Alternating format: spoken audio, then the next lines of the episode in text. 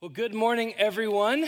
Uh, my name is Josh, and welcome to Lex City. If you're online at lexcity.tv, we're so glad that you've decided to join us uh, today. For all those you here in person, it's great to see your faces today on this beautiful holiday weekend. Uh, if I haven't gotten the chance to meet you, uh, like I said, my name's Josh, and uh, I've been on staff here for seven years. I serve as our worship and creative director here at Lex City, and I absolutely love the team I get to lead. Um, everyone that you see in the booth, in the video team, all of our camera operators, to everyone on stage, they're an incredible volunteer team.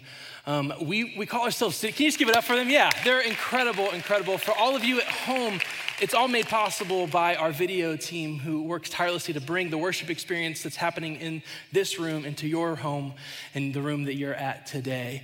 Uh, I'm just so grateful uh, for the team we get, I get to serve with. Uh, we call ourselves City Sound Worship because I really believe that everyone from our audio to video to stage team really creates an atmosphere of worship that we get to experience uh, together. Uh, I've been here, like I said, for seven years, and I will be married two years in August to my beautiful wife, Emily. Yeah. Emily's amazing. She's down front here today, and she was actually running one of the cameras on, on stage earlier uh, on the piano over there. And uh, Emily and I uh, live about 20 minutes away in Nicholasville.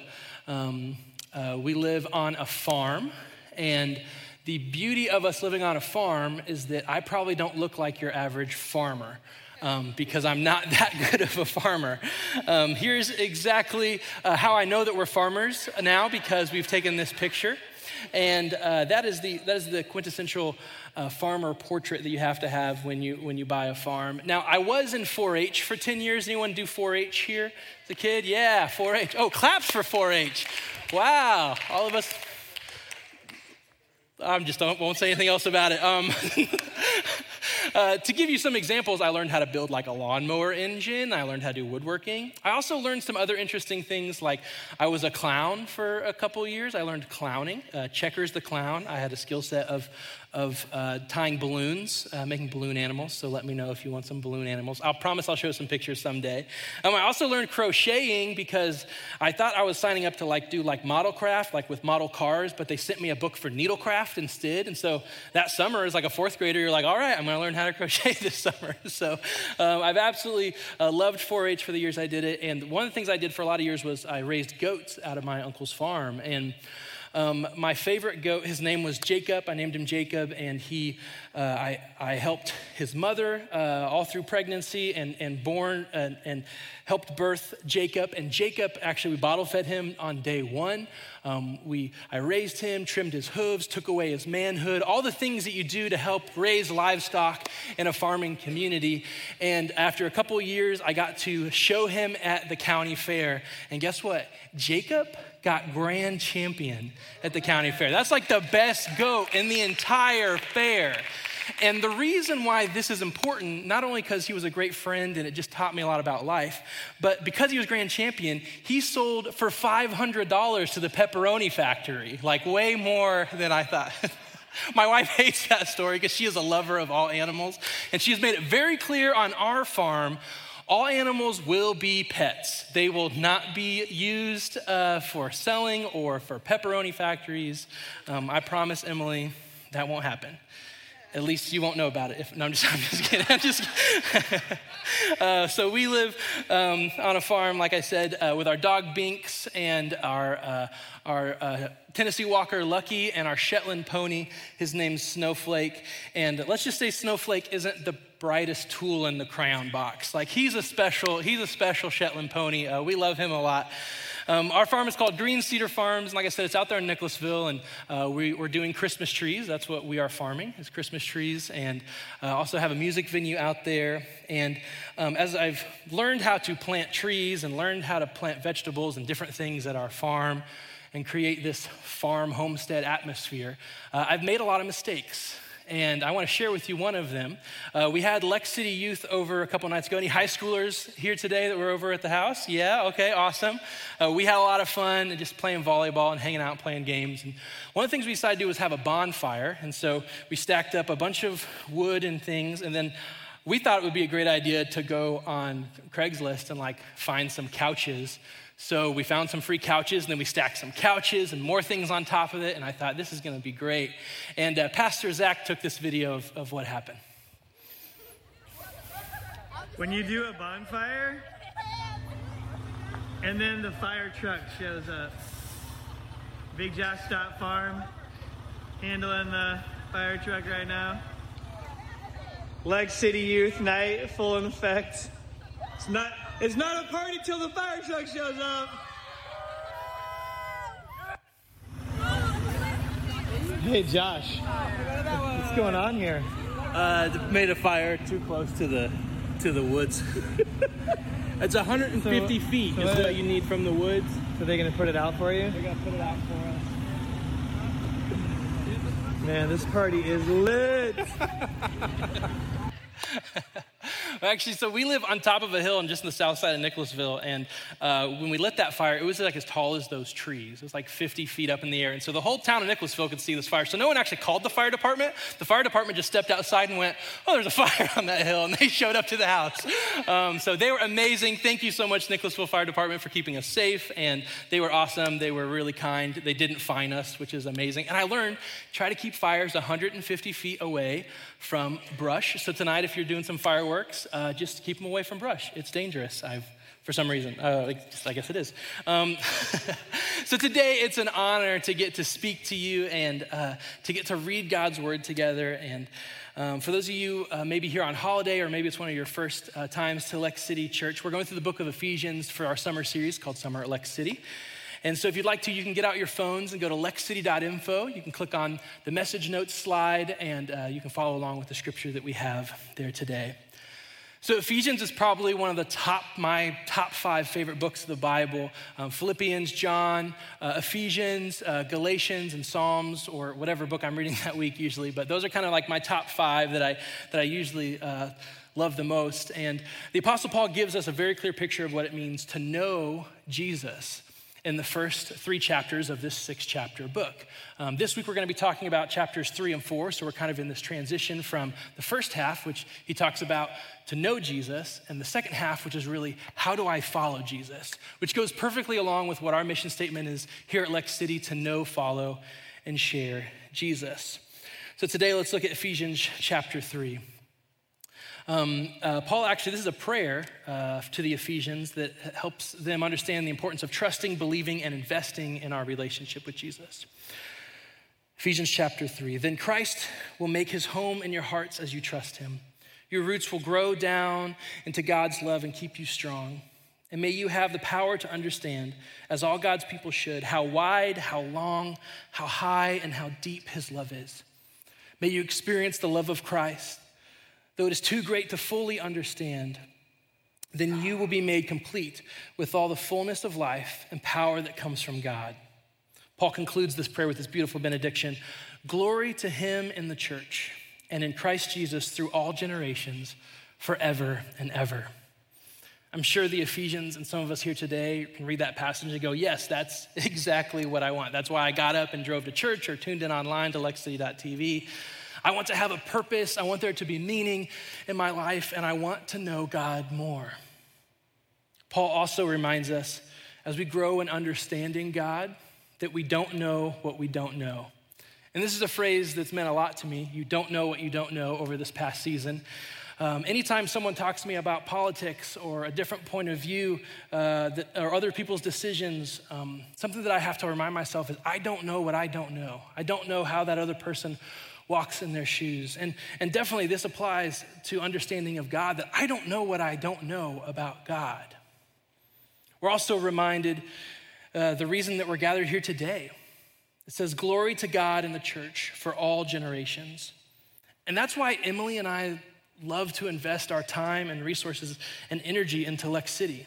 See, we want to see this happen. We want to see God glorified not only in our life, but for generations and generations to come. You know why our church, Lex City, is so passionate about families around here? It's because families who bring glory to God pass that down from generation to generation, and then through that, the kingdom of God advances. Maybe your family is like Pastor Brian's family, where he's passed his faith down from him to his kids, or and he got his faith from his father and his grandfather. Or maybe you're more like myself, where I don't really have a patriarch of faith in my family. My grandparents walked away from faith, or they've really severely downsized it in their life.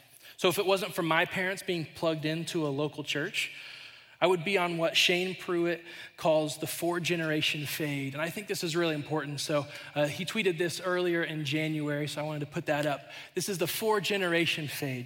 It starts with parents who don't make a church, make church a high priority for their kids.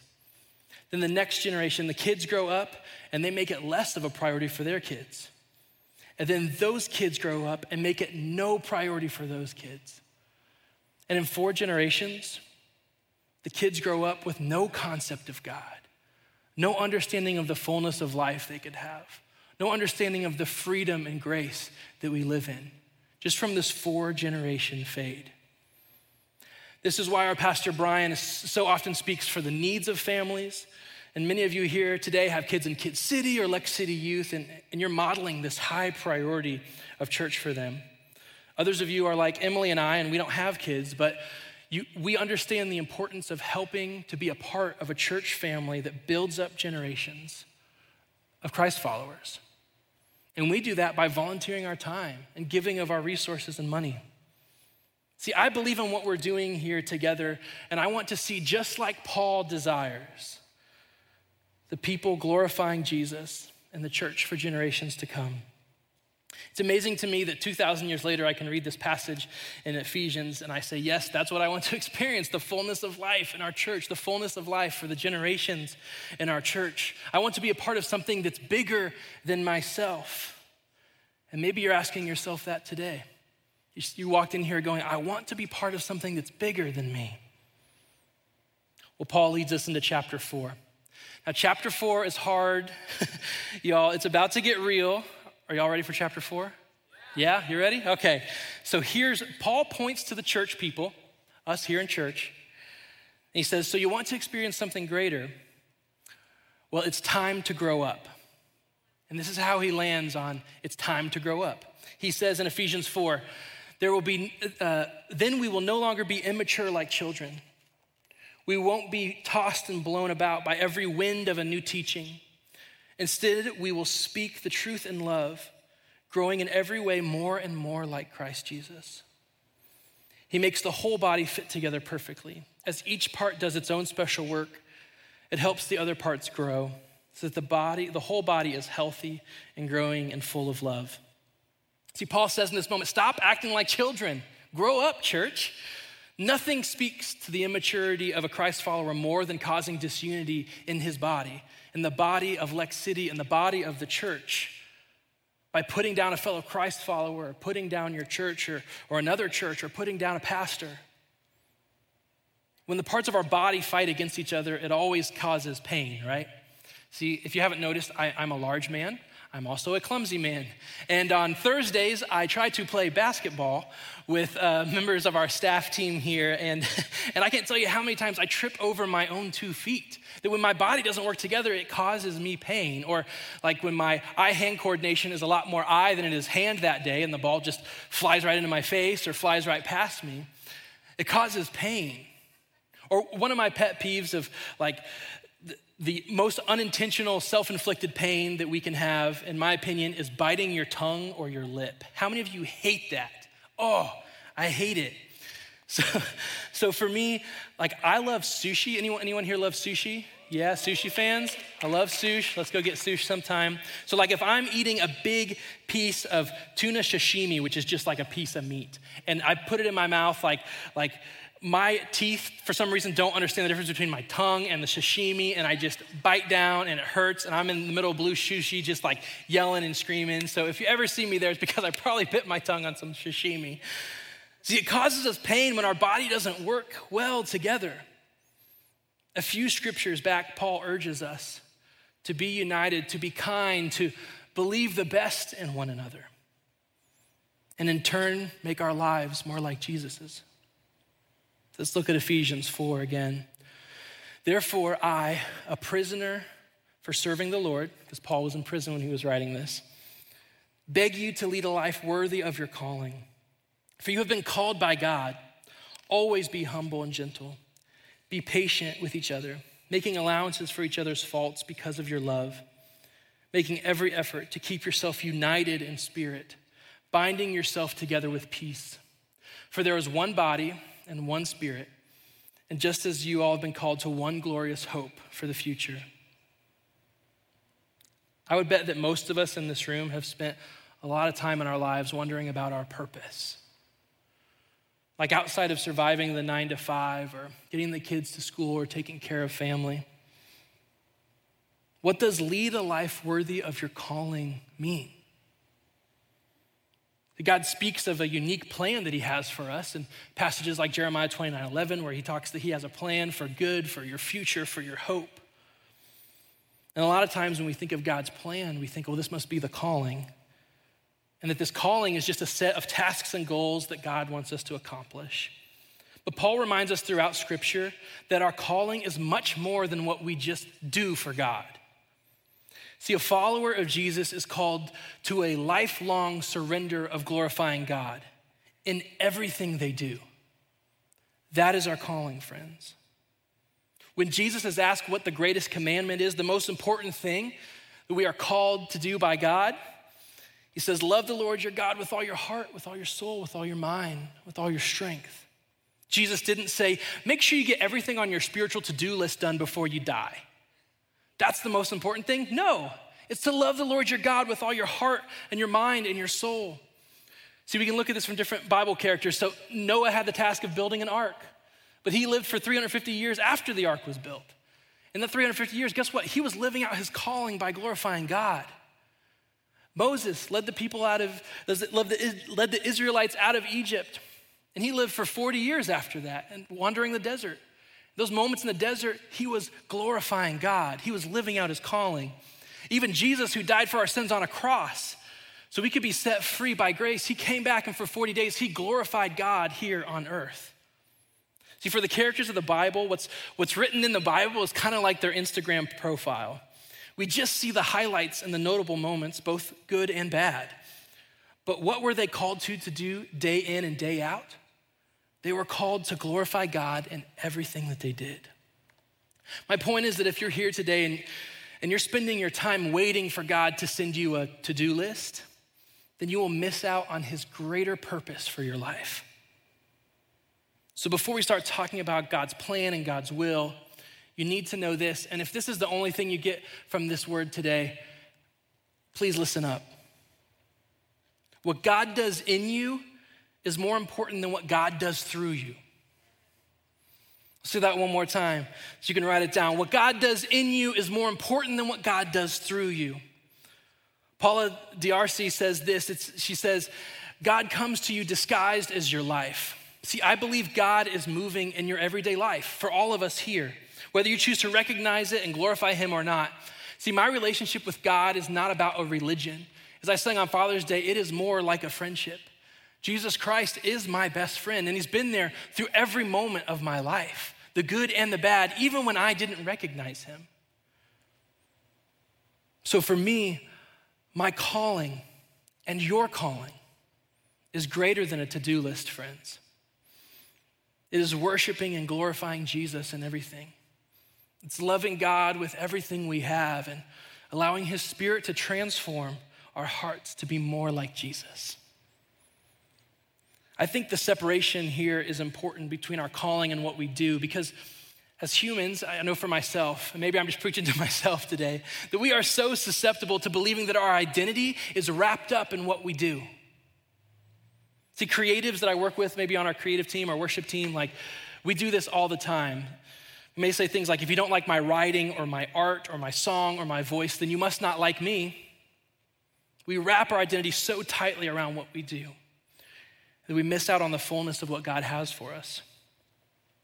Uh, last summer, Pastor Brian led us in a series on racial reconciliation. And if you haven't got a chance to check it out, you can watch it on uh, lexcity.tv or you can go to lexcity.church church backslash racial dash reconciliation and check out the resources there.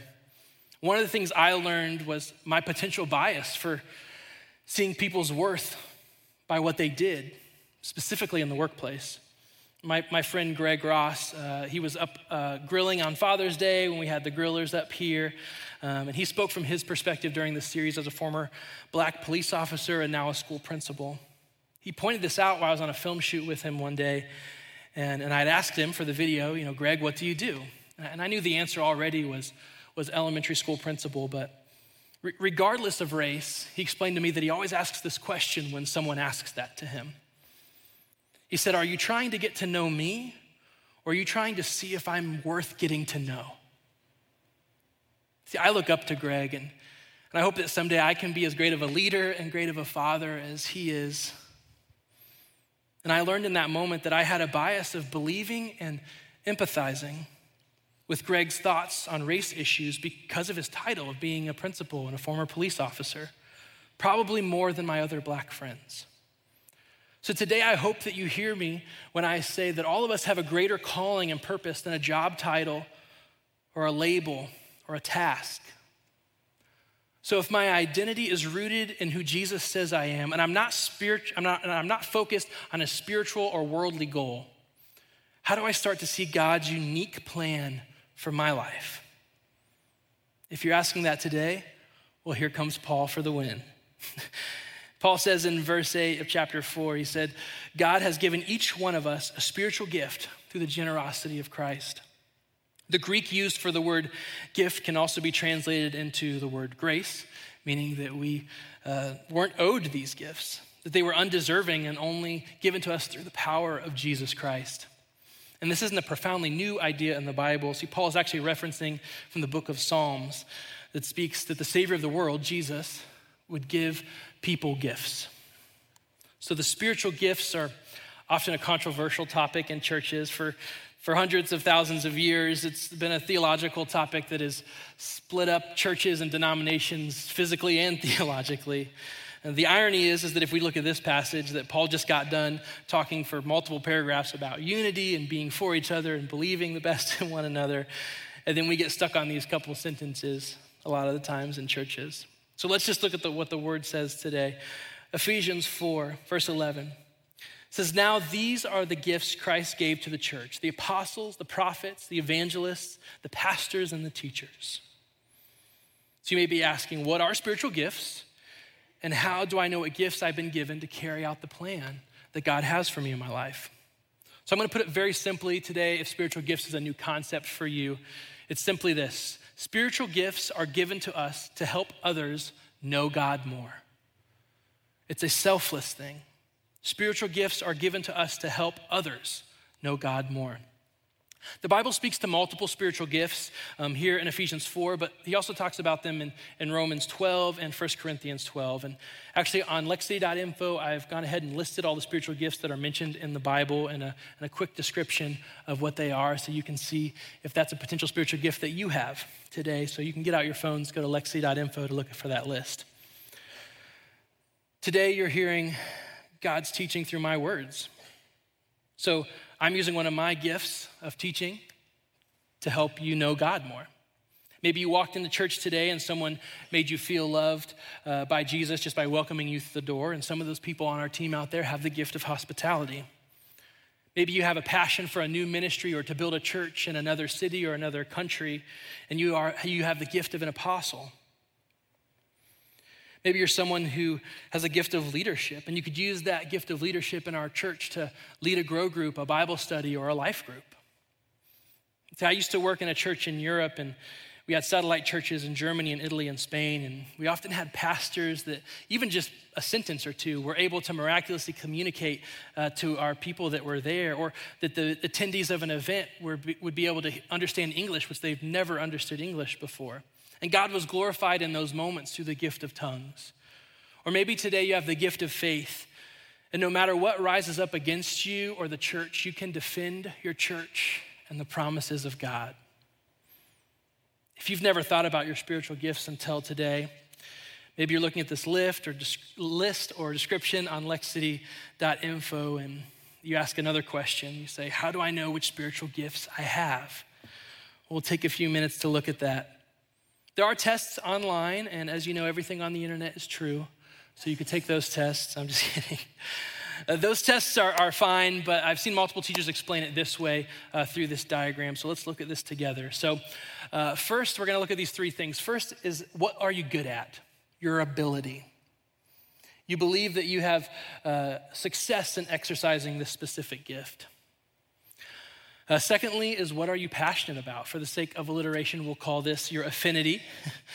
Uh, you're drawn to an idea of adventure, maybe. So the gift of an apostle would be something that you could have. What, what are you passionate about? What's your affinity? And the third thing you'll see on this diagram is what other people have seen in you, what they've experienced, how they've experienced God through you. Or this would be an affirmation. And that's probably one of the most important of the most important of the three.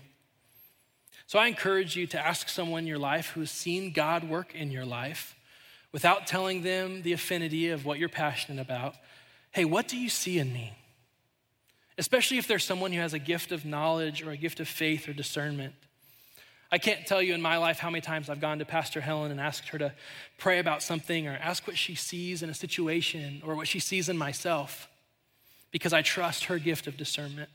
Having someone that can affirm your spiritual gifts is incredibly important. Where all three of these things combine is where your spiritual gift is. And You can find, again, that list at lexcity.info, and you would be able to find a spiritual gift that God has given you. So, why is it important for you to know what your spiritual, what spiritual gift you have? See, God has made a unique and good plan for you to live out your calling of glorifying Him. And your plan has been designed around your specific spiritual gifts. And if you ignore them and ignore God's plan in your life to advance His kingdom through you, well, quite frankly, it just won't get done.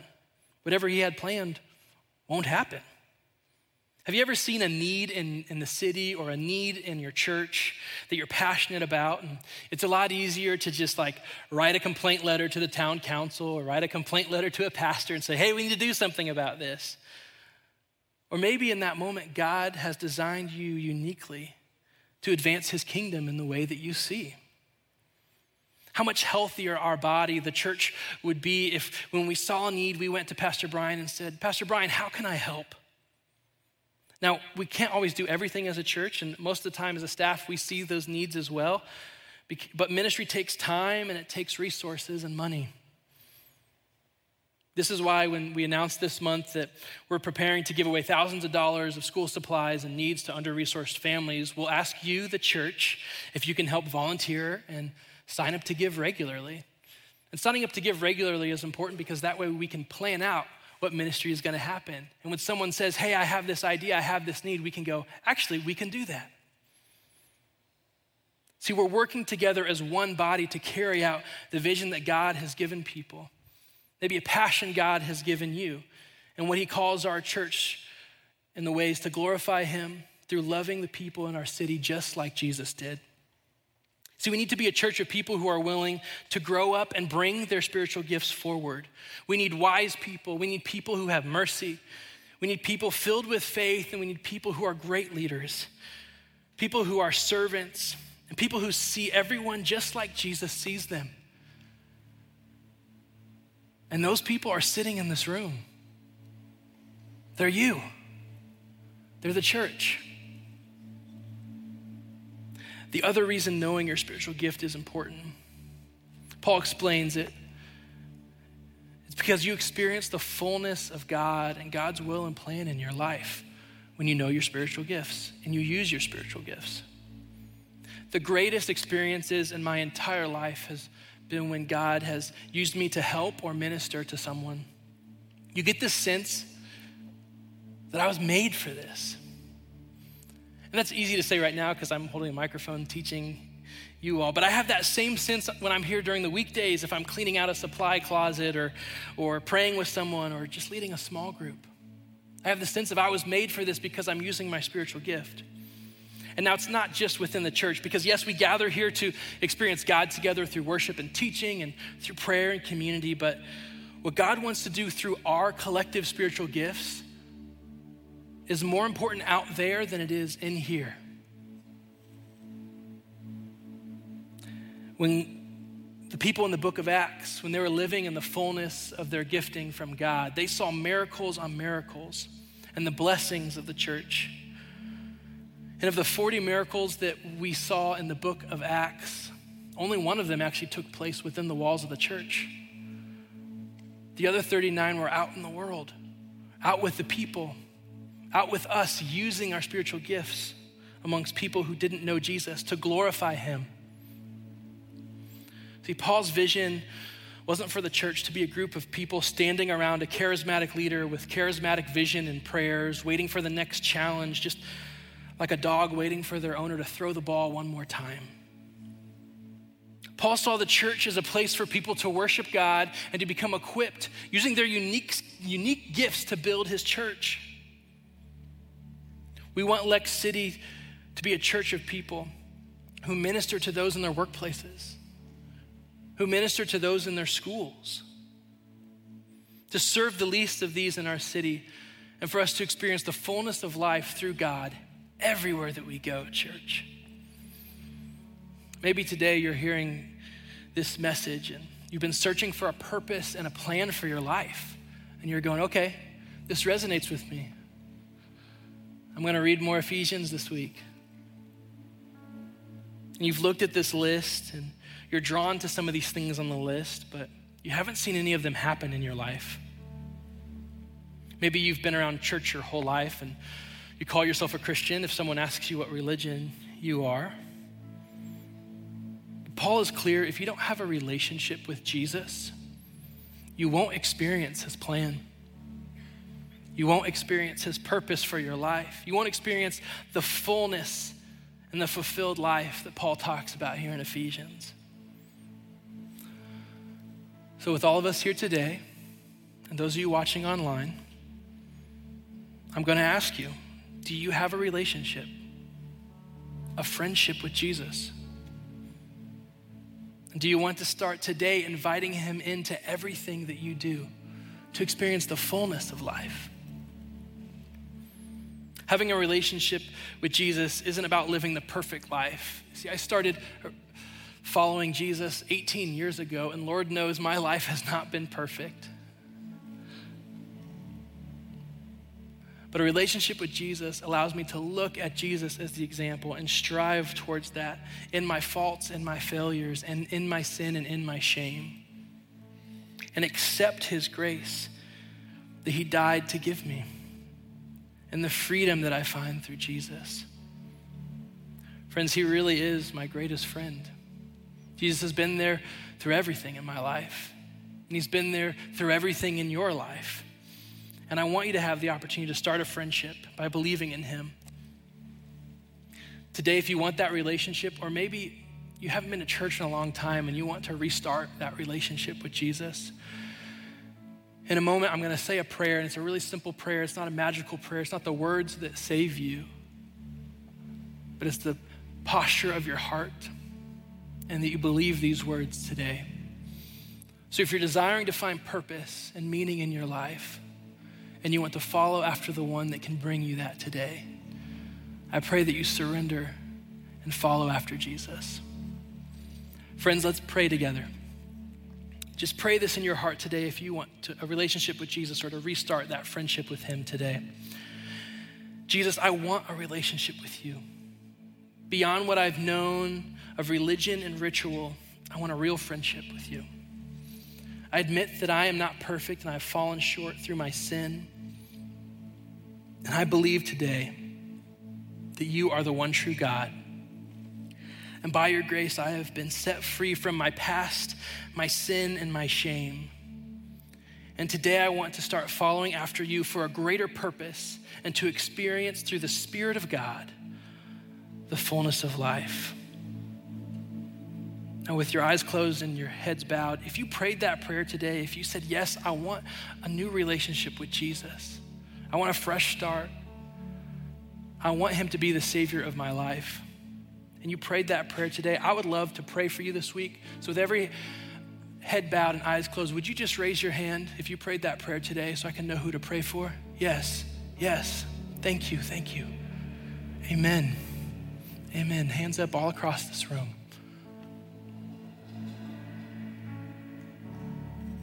Jesus, we thank you for your goodness and your love. We thank you for meeting us here today. We love you, God. In your name we pray.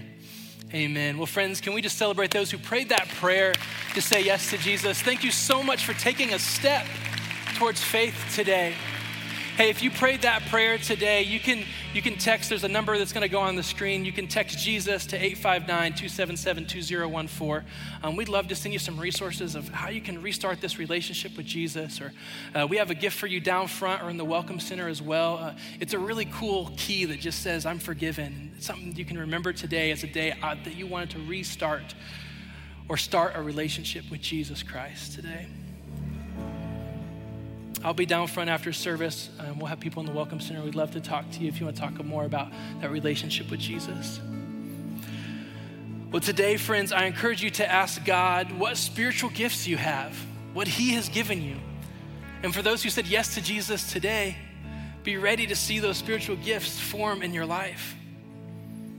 Look at your ability and your affinity and others' affirmation in your life and start asking God, how He can use you to help others grow in Him during this next season.